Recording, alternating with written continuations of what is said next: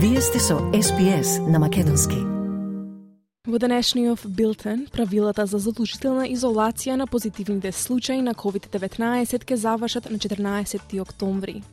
Објавени се планови за проширување на приказот на насилните војни помеѓу домородните австралици и доселениците за време на колонизацијата на Австралија. Во Македонското собрание падна остри престрелки на релација Ковачки-Ковачевски и рускиот председател ке прогласи анексија на четири украински региони. На СПС на Македонски следуваат вестите за 30 септември 2022. Јас сум Ана Коталеска. Националниот кабинет се согласи да стави крај на задолжителните правила за изолација поради COVID-19 од 14 октомври. На состанокот на Националниот кабинет, премиерите се согласија да ја завршат и исплатата за отсуство поради пандемијата на истиот датум. Тоа доаѓа само еден месец откако периодот на изолација беше намален од 7 на 5 дена. Австралиското медицинско здружение предходно рече дека правилата за изолација треба да останат на сила засега, со оглед на зголемениот број на случаи со COVID-19 во странство.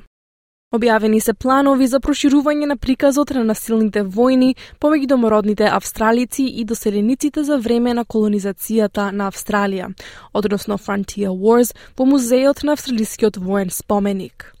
Председавачот на музеот Бренден Нелсон вели дека управниот совет на споменикот одлучи дека ќе имаат многу поширок приказ и презентација на насилството извршено врз домородните луѓе. The council has made the decision that we will have a much broader, much deeper depiction and presentation of the violence committed against Aboriginal people, initially by British, then by pastoralists, then by police, and by Aboriginal militia. Домородната режисерка Рейчел Перкинс ја поздрави најавата. Таа за SBS News вели дека во училиштата не се учи вистинската верзија на оваа историја. So it's just been uh, sort of whitewashed out of our history, but the records and oral testimonies that exist in archives all around the country tell a story of frontier conflict that happened when Europeans arrived in Sydney and then spread across the continent. And everywhere that the expansion of settlement went, uh, Aboriginal people whose land it was would resist the occupation of their land. Премиерот Антони Албанезе посочи временска рамка за референдумот за домороден глас во парламентот. Во обраќање до работната група во парламентот, господин Албанезе предложи дека австралиците ќе гласат помеѓу јули 2023 година и јуни 2024. Тој инсистираше дека процесот не треба да се избрзува и дека треба да се слушнат идеите од работната група. Тој додаде дека иако постои ризик референдумот да не успее, неговата влада е посветена на ова прашање. We need to be ready.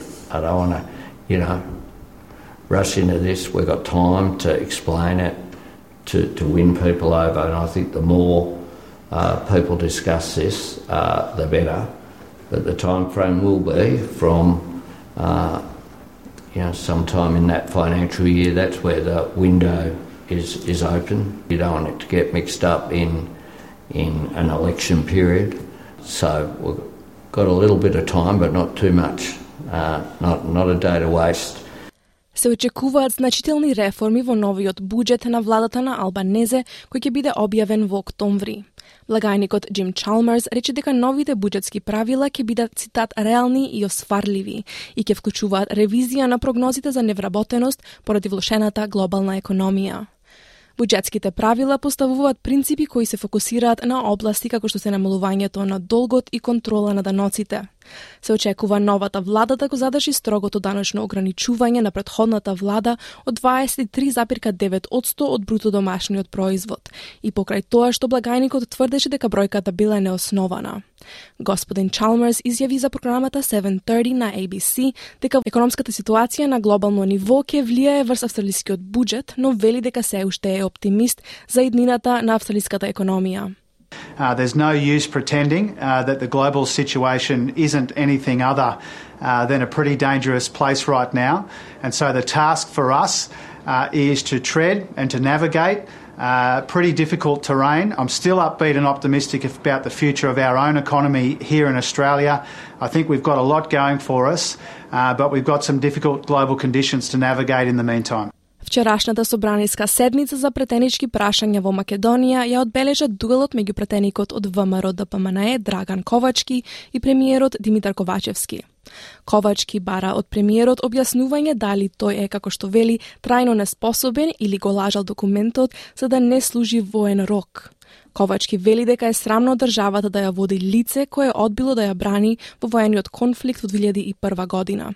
Тој на говорницата рече Пред мене седи човек во првите редови кој во 2001 година одбра да биде нечесен, одбра да дезертира и да не и помогне на државата кога тогаш кога таа го побара.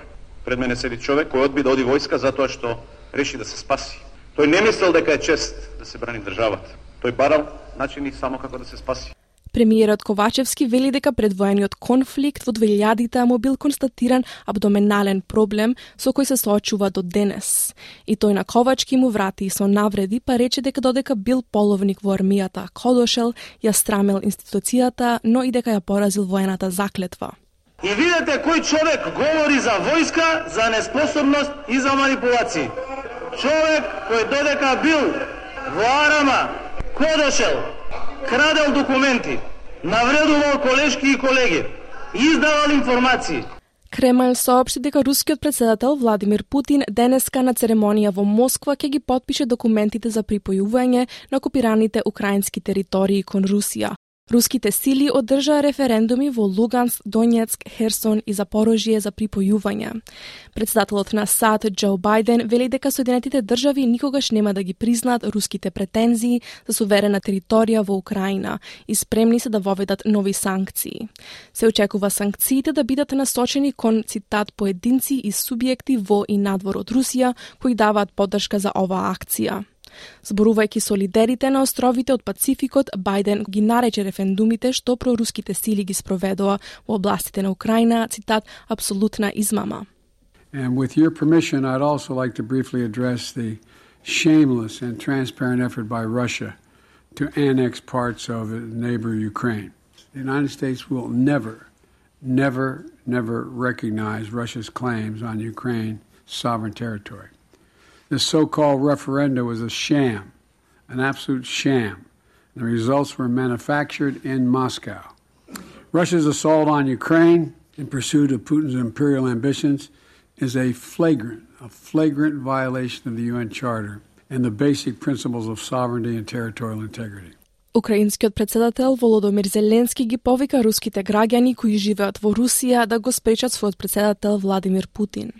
Тој рече дека целото руско општество ќе остане без нормална економија и без почит кон какви било човечки вредности, бидејќи владата инсистира да ја продолжи војната во Украина. Господин Зеленски вели дека за рускиот председател војната е поважна од животите на руските граѓани.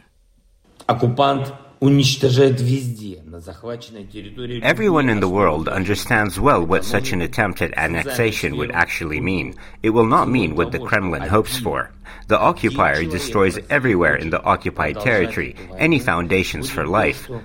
Екипите за итни случаи се обидуваат да стигнат до заглавените жители во Флорида, откако ураганот Иан донесе смртоносни поплави, урнати далноводи и огромна штета.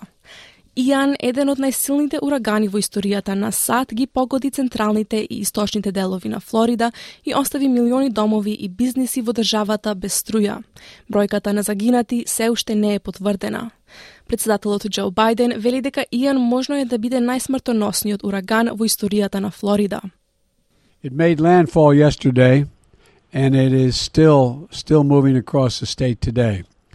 This could be the deadliest hurricane in Florida's history. The numbers of still are still unclear, but we're hearing early reports of what may be substantial loss of life.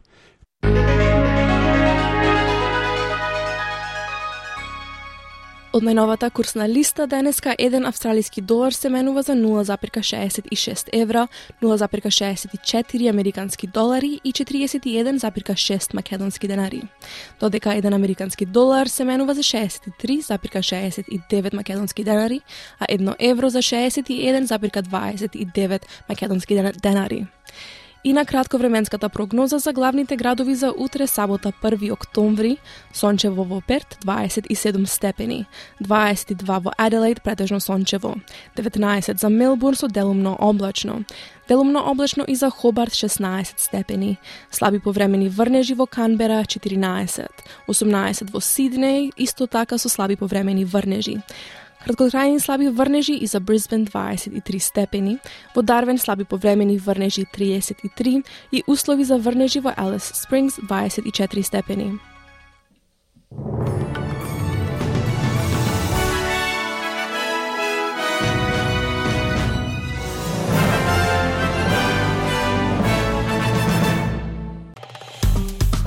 Stisnite mi se dopaja, spodelajte, komentirajte. Следете ја SPS на Македонски на Facebook.